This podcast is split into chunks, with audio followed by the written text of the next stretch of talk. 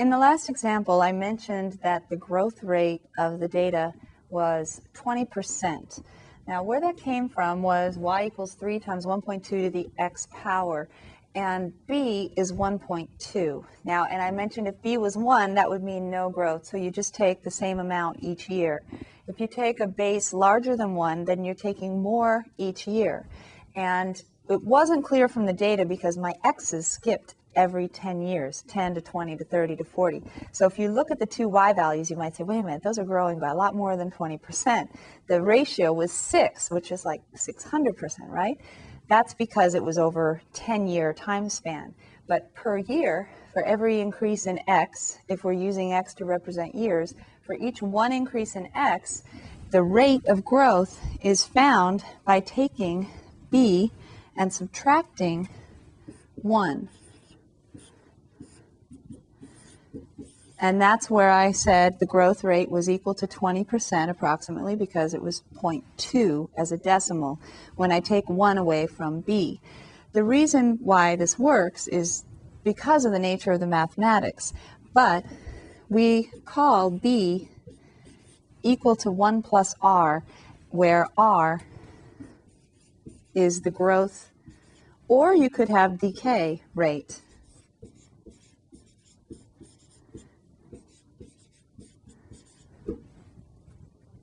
And we're going to look at decay coming up.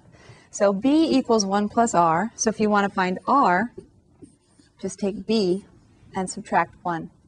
So that's what I did in my head. I took the base of 1.2, I subtracted the 1 away, and that gives me 0.2 or 20%. So every year, that data is growing by 20%. And that's what taking b minus 1 tells me. The rate is b minus 1. We're going to use that coming up. Let's look at another example. Suppose the population in hundreds of turtles, kind of a pet topic of mine, of turtles in a lake is given by, here's the year, 1930, 1950, 1970, 1990. Notice all my x values are changing by the same amount. That's helpful. And then the population in hundreds, 2055, 250, 30, and 4. Now that's not four turtles. You might think so at first. You might panic, right? It's still not so great, but it's 400 turtles because the population is in hundreds that saves us from having to write 2055 with two zeros after it. So part A, find the formula for the population of turtles, P of t, using t equals zero to represent 1930. So it's just like we did in the previous example, except this time we're calling it t instead of x. And delta t appears to be 20 years. Now, if you look, your delta P, change in population, is certainly not constant. And also, notice it's going down, right?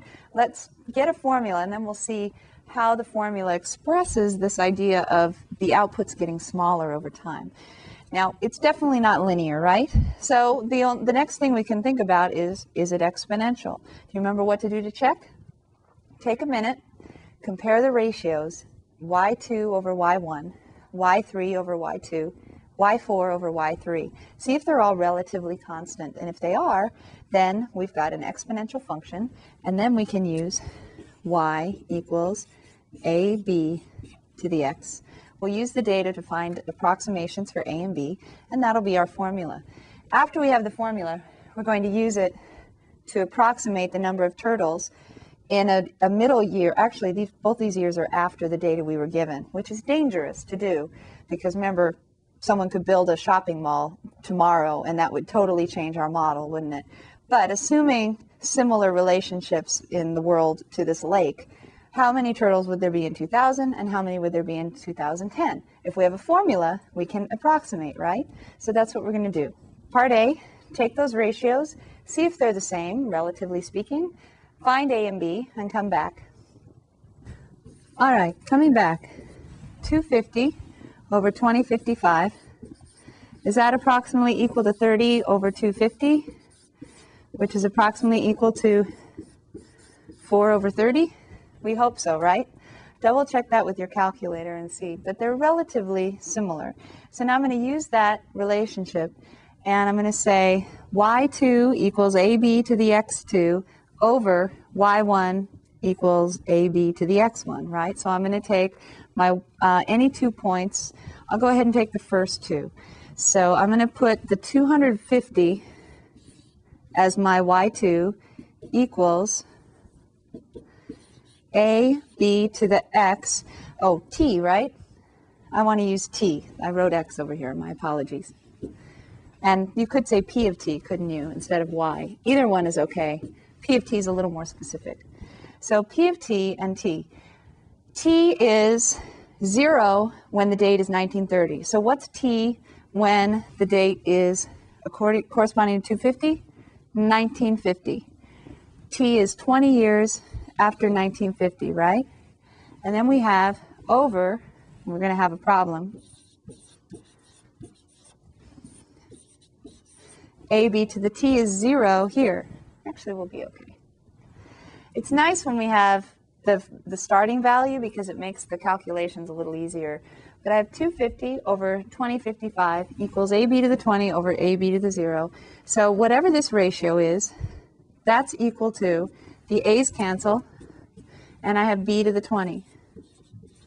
After I find out what this is, I take the 20th root, the 1 over 20 power, and that'll give me my base. So go ahead and do that, and I will tell you that I get approximately 0.9. So I'm going to just write this. I could reduce this, but I'm being lazy at this point.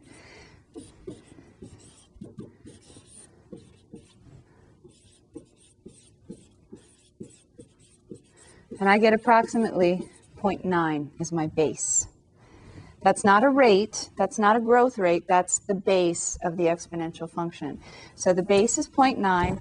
So now I can say P of t equals a times 0.9 to the t power. And I need to know what a is. Well, if you've done this before, you'll know actually that you can just put in 2055 for a. But if you don't know this, go ahead and plug in. Zero is the easiest one, right? Plug in zero for t. What's p of zero?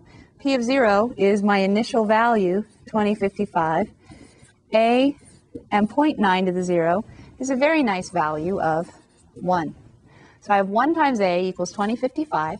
So A is 2055. So when we're given the starting value, it's really easy to write the formula.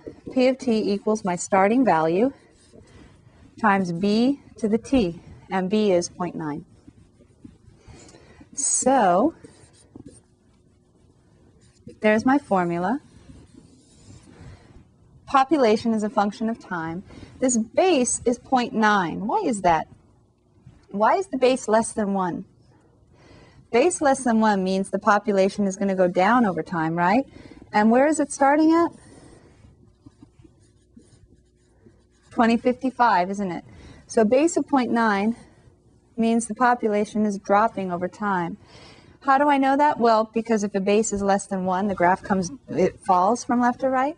Also, because if the base is equal to 1 plus r, and the base is equal to 0.9, if I solve for r by subtracting 1 from both sides, r is 0.9 minus 1, or negative 0.1.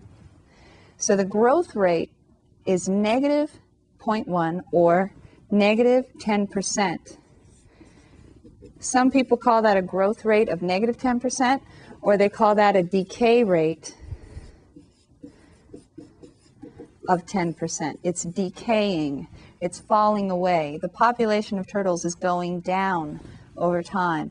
Probably pollution or um, some predator, maybe, but probably pollution is dropping down the population of the turtles over time.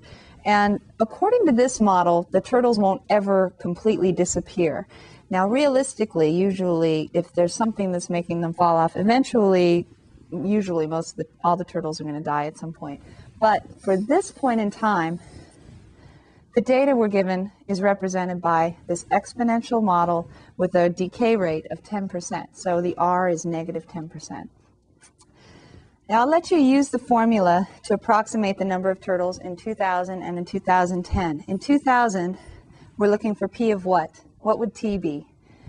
T would be 2000 minus 1930, right, which is 70. So we're looking for P of 70. So you would take the 2055 and you would multiply that by whatever you get by taking 0.9 to the 70 power. And when I do that, I get approximately 1.3 hundred, right? So 130 approximately turtles if you multiply by 100. In 2010, you're looking for P of 80, right?